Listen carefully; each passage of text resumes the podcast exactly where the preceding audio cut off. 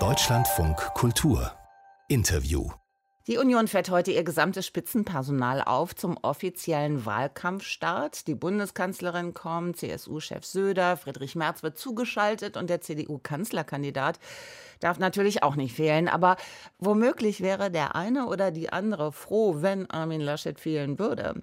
Zu groß inzwischen die Sorge vor dem nächsten medialen Missgriff, ein unpassendes Lachen, ein unglücklicher Bildausschnitt oder die falsche Frage an die falsche Person. Ob sich Laschets Reputation noch retten lässt, das weiß vielleicht am besten Bernd Fuhler, der ist Geschäftsführer der Agentur Revolvermänner und die hat sich unter anderem spezialisiert auf Reputationsmanagement. Guten Morgen, Herr Fuhlert. Ja, guten Morgen. Von Ihrer Agentur in Düsseldorf bis hin zur Staatskanzlei von Nordrhein-Westfalen ist es ja nur einmal über den Rhein. Würden Sie den Weg wagen für einen Auftrag oder sind Sie lieber erfolgreich?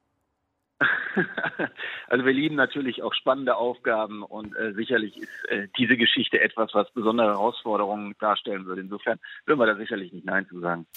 Wenn Laschet heute in Berlin mit der gesamten Mannschaft aufläuft, wie kann er den Eindruck verhindern, alleine schafft er es nicht? Also bei ihm ist natürlich ganz wichtig, ähm, dass er jetzt mit einem Team zeigt, dass er den Schulterschluss hinbekommen hat von den verschiedenen Interessensgruppen, ähm, die er natürlich bedienen muss. Und das Wichtige ist halt, dass er eben über Inhalte kommt. Also über Sympathie wird es natürlich wahnsinnig schwierig, die hat er verspielt, aber er muss mit Inhalten punkten, dass die Leute ihm wirklich abkaufen und sehen, dass er die großen Probleme, die äh, auch in Deutschland herrschen, mit seiner großen Verantwortung gerecht wird. Was würden Sie denn als Revolvermann grundsätzlich raten? Der Name Ihrer Agentur könnte ja darauf hindeuten, dass man in der Wahl der Mittel nicht zu vorsichtig sein darf.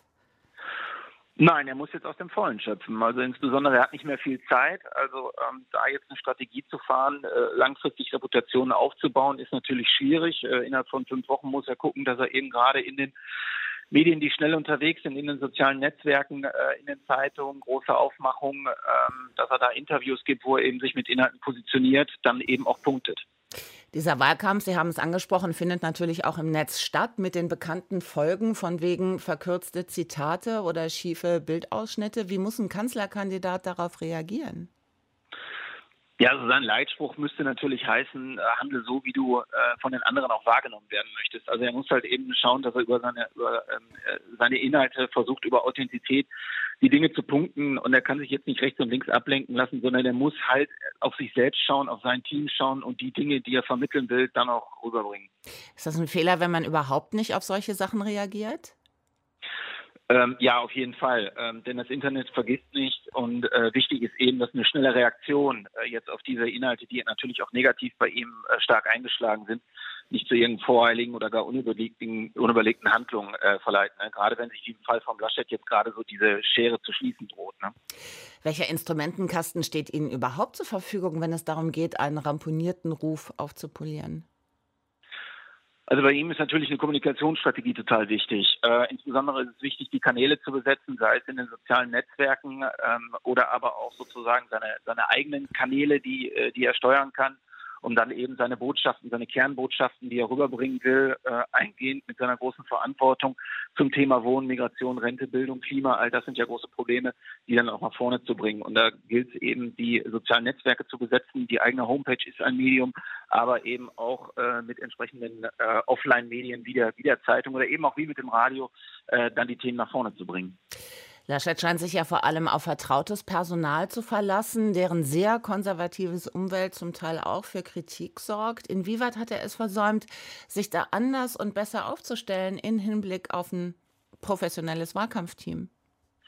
Ja, das ist natürlich einer der großen, der großen Fehler gewesen. Also man muss natürlich schon sagen, dass äh, die Genese schon schwierig war. Also die Mehrheit von den Wählern wollte den Kandidaten Laschet nicht. Insofern haben natürlich ähm, äh, mehr oder weniger die CDU-Granten da, also der Parteivorstand, äh, den, den äh, Kandidaten festgelegt. Das musste er schon irgendwie ein Stück weit jetzt auch selbstgewollt ausbaden.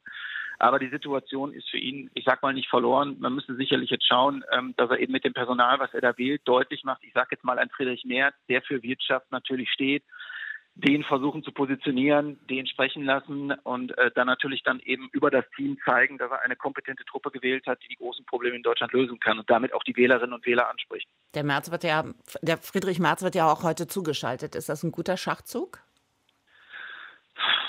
Also ich sag mal so, er hat nichts mehr zu verlieren. Also ähm, es kann wenn nur er besser werden.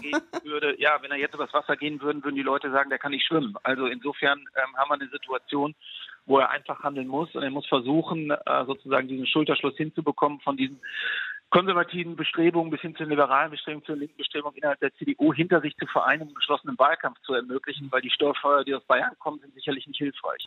Das berühmte Zitat des früheren Bundestrainers Berti Vogts. Fehlt Laschets Kampagne bislang die eindeutige Botschaft? Absolut. Also äh, wenn Sie die Wählerinnen und Wähler fragen oder wenn Sie auch mich fragen würden, müsste ich Ihnen antworten, ich weiß nicht, wofür er steht. Was sind seine Themen? Was ist seine Agenda 2025, 2030 für Deutschland? Ähm, was sind seine eigenen Themen? Der ist aus dem Schatten von, äh, Schatten von Frau Merkel bis jetzt nicht rausgetreten. Ihm hängt immer noch so an, dass das eigentlich bei ihm so ein Weiter so ist, also dass der große Wechsel fehlt. Und da haben natürlich die Kandidatin Baerbock und auch der Kandidat Scholz andere Möglichkeiten, mit den Inhalten anders zu spielen. Also ihm fehlt so ein Stück was die Emanzipation von den alten Themen. Welche Rolle spielt der Zeitfaktor? Sie haben es ja angesprochen, es sind nur noch fünf Wochen bis zur Bundestagswahl. Ja, es gibt da leider keine Allgemeinrezepte, aber ähm, er muss natürlich jetzt auch mit, äh, mit Vollgas an die Themen rangehen. Er braucht eine äh, gute Kampagne. Er muss jetzt sicherlich punkten, wenn es um sein Wahlkampfteam geht.